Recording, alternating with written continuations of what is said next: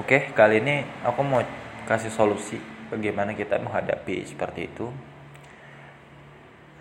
Karena kalau kita nggak berubah, kalau kita nggak bertahan, kita hanya akan hancur. Yang pertama, kita coba merenungkan kehidupan kita sejauh mungkin ke belakang, ke belakang mungkin yang kita bisa. Saat kita pertama kali mendapatkan kesadaran untuk memilih. Itu kapan?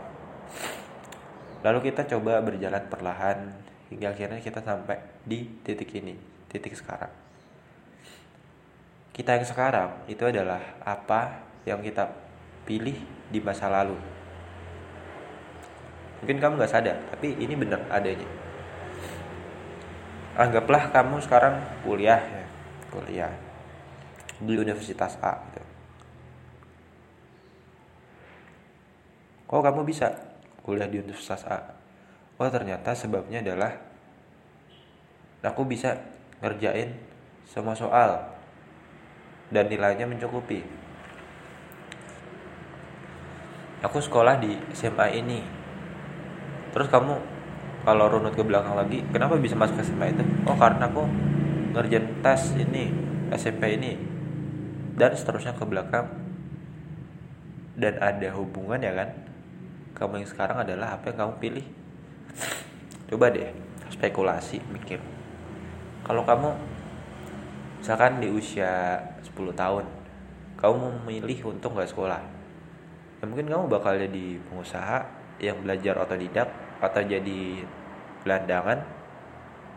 Nggak mungkin kuliah ya kan? Dan kita nggak boleh nyesel kalau kita tahu oh harusnya aku milih ini nih dari ini. Enggak. Semua pilihan itu netral. Bisa aja pilihan yang menurut kita nggak baik justru malah membawa kita ke hal yang lebih buruk. Yakin deh diri kita yang sekarang adalah diri kita yang terbaik di antara pilihan-pilihan yang lain. Kamu tahu drama Korea Golden Spoon ya kan?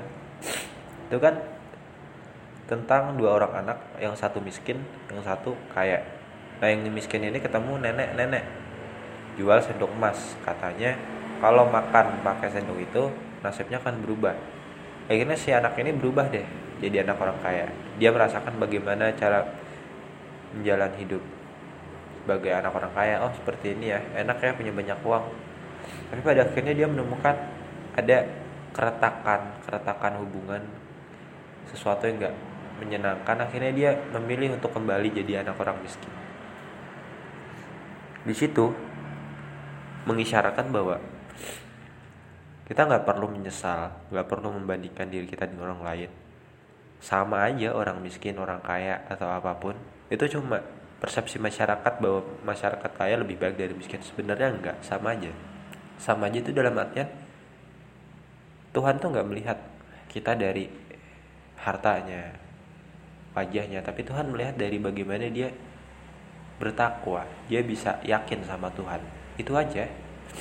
Tuhan bisa aja kasih orang miskin kebijakan untuk menggunakan uang dikasih kekayaan yang segunung. Bisa tapi Tuhan pengen tahu siapa nih manusia yang benar-benar pantas masuk surga. Siapa manusia yang masuk neraka? Gitu aja. Yang pertama itu kita harus sadar akan pilihan kita. Karena pilihan itu kan dibuat dari akal pikiran kita dan hati kita kan. Yang kedua sadar akan realita. Mungkin kamu belum pernah dengar ini di mana pun. Aku kasih tahu realita itu adalah diri kita sendiri. Kok bisa realita adalah diri kita sendiri? Bisa. Justru yang kita impikan, yang ingin kita capai, ambisi-ambisi kita, tujuan kita, itu adalah di luar diri kita, bukan diri kita. Aneh kan? Tapi ini real adanya, benar. Saat kita bangun tidur, kita tidur 6 jam. Terus kita makan, sarapan, melakukan sesuatu. Hingga akhirnya kita punya sesuatu atau ketemu orang yang hebat. Terus kita terinspirasi dan menyimpulkan aku pengen menjadi ini jadi itu. Terus ketika kamu berusaha mencapainya eh gagal. Itu realita. Realita itu adalah keseharian kita. Apa yang kita lakukan apa yang kita pikirkan rasakan itulah realita. Bukan di luar diri kita. Jadi kalau kita bersahabat dengan diri kita kalau kita bersahabat dengan realita kita udah bahagia. Kita bisa menerima diri kita apa adanya kita nggak menginginkan sesuatu di luar kita. Toh kalau impian kita nggak tercapai kalau kita udah bersahabat kita akan tetap senang. Aneh tapi itu pasti. Itu real adanya. Kalau kamu bisa memahami realita ini apa adanya dan sadar bahwa realita itu sebenarnya diri kita. Gini alam semesta itu kan sesuatu yang rumit dan besar ya. Tapi alam semesta itu adalah diri kita sendiri serius? Alam semesta itu Tuhan menyederhanakan alam semesta itu diri kita. Jadi sebenarnya kalau ada 7 miliar orang ada 7 miliar alam semesta. Kenapa? Karena setiap orang tuh unik. Punya pikiran berbeda hati yang berbeda.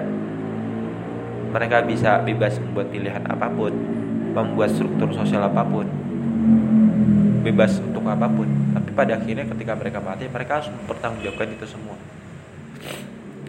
Itulah kenapa Tuhan juga menciptakan bukan menciptakan ya tapi lebih ke membebaskan orang untuk membuat agama ini untuk membuat kepercayaan ini. Banyak konflik apa konflik ini konflik itu. Tuhan sengaja membuat itu terjadi supaya manusia bisa belajar. Belajar dalam artian memilah mana sih yang baik mana yang buruk. Tuhan bisa aja menyelesaikan masalah itu langsung. Dikasih tahu oh ini loh yang terjadi. Kayak contohnya misalkan ini kasus Verdi Sambo yang masih misterius. Tuhan bisa aja kasih tahu yang benar tuh seperti ini loh apa yang dia ucapkan bohong kayak gini. Bisa aja tapi aku kan udah bilang manusia itu bebas ya. Tuhan berikan manusia kebebasan untuk silahkan kamu menjelaskan dengan cara kamu sendiri tak lihat hasilnya gimana gitu. Dan banyak hal terjadi seperti itu. Itu yang membuat dunia ini asik menarik. Sama halnya kalau Tuhan kasih tahu eh kamu matinya tanggal sekian loh. Kamu bakal ketemu jodohnya ini di sini. Itu nggak menarik banget. Ibarat kalau kita ngerjain soal dikasih jawaban sama guru kan nggak asik. Nggak ada persaingan nggak ada kompetisi gitu. Itu yang kedua yaitu kita menerima realita artinya kita menerima diri kita sendiri. Yang terakhir adalah segera ambil pilihan yang terbaik. Pilihan terbaik menurut kamu ya tentunya. Kalau kita udah menerapkan tiga langkah tadi tiga solusi tadi hidup kita pasti akan lebih bahagia kita nggak perlu namanya validasi orang. Kita nggak akan lagi mengalami kesepian kesendirian. Kita merasa jadi orang yang lebih berguna bagi orang lain sekecil apa pun itu. Kita nggak perlu menjadi orang lain kayak influencer kita nggak perlu punya follower banyak untuk bisa berpengaruh. Kita bisa nulis bersuara. Siapa pun yang dengar pasti bakal terinspirasi kok. Aku yakin podcast aku ini mungkin belum banyak yang tahu tapi ketika ada yang dengar mungkin terinspirasi dan tergerak untuk melakukan sesuatu.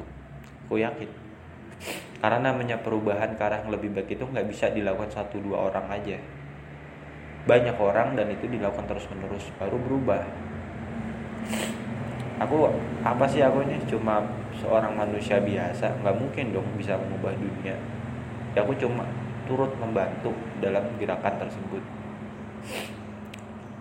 Cukup panjang ya.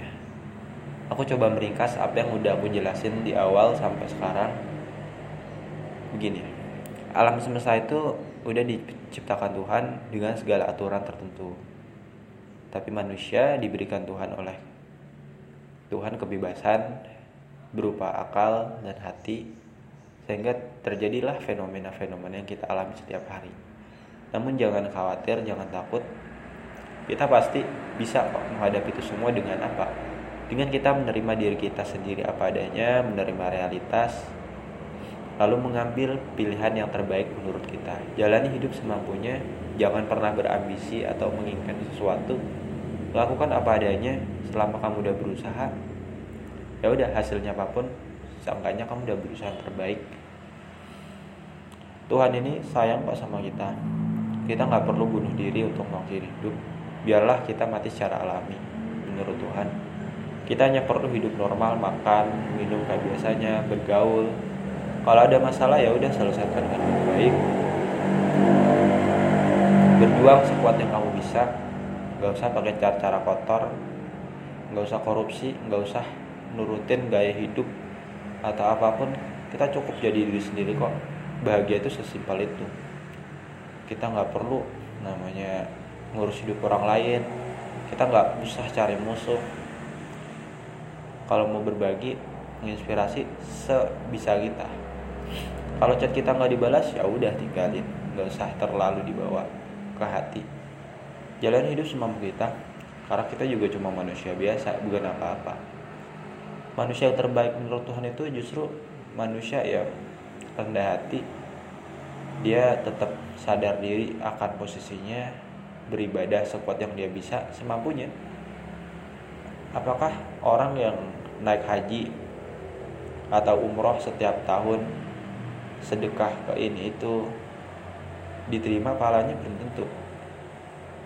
Apakah orang yang cuma sholat wajib aja dan baca Quran satu juz setiap hari lebih rendah derajatnya dibanding orang yang setiap hari baca Quran sampai 10 jam belum tentu. Kita nggak pernah tahu. Yang tahu derajat kemuliaan kita itu cuma Tuhan. Dan jangan pernah menghakimi orang kecuali kamu mau mengenal dia lebih dalam. Dan yakin bahwa apa yang terjadi yang kita lihat setiap hari adalah karena Tuhan. Karena Tuhan mengizinkan itu terjadi. Tapi Tuhan juga menciptakan solusinya. Perlu kita temukan sendiri dengan apa dengan akal dan hati kita. Semoga podcast yang cukup sederhana ini bisa menginspirasi kamu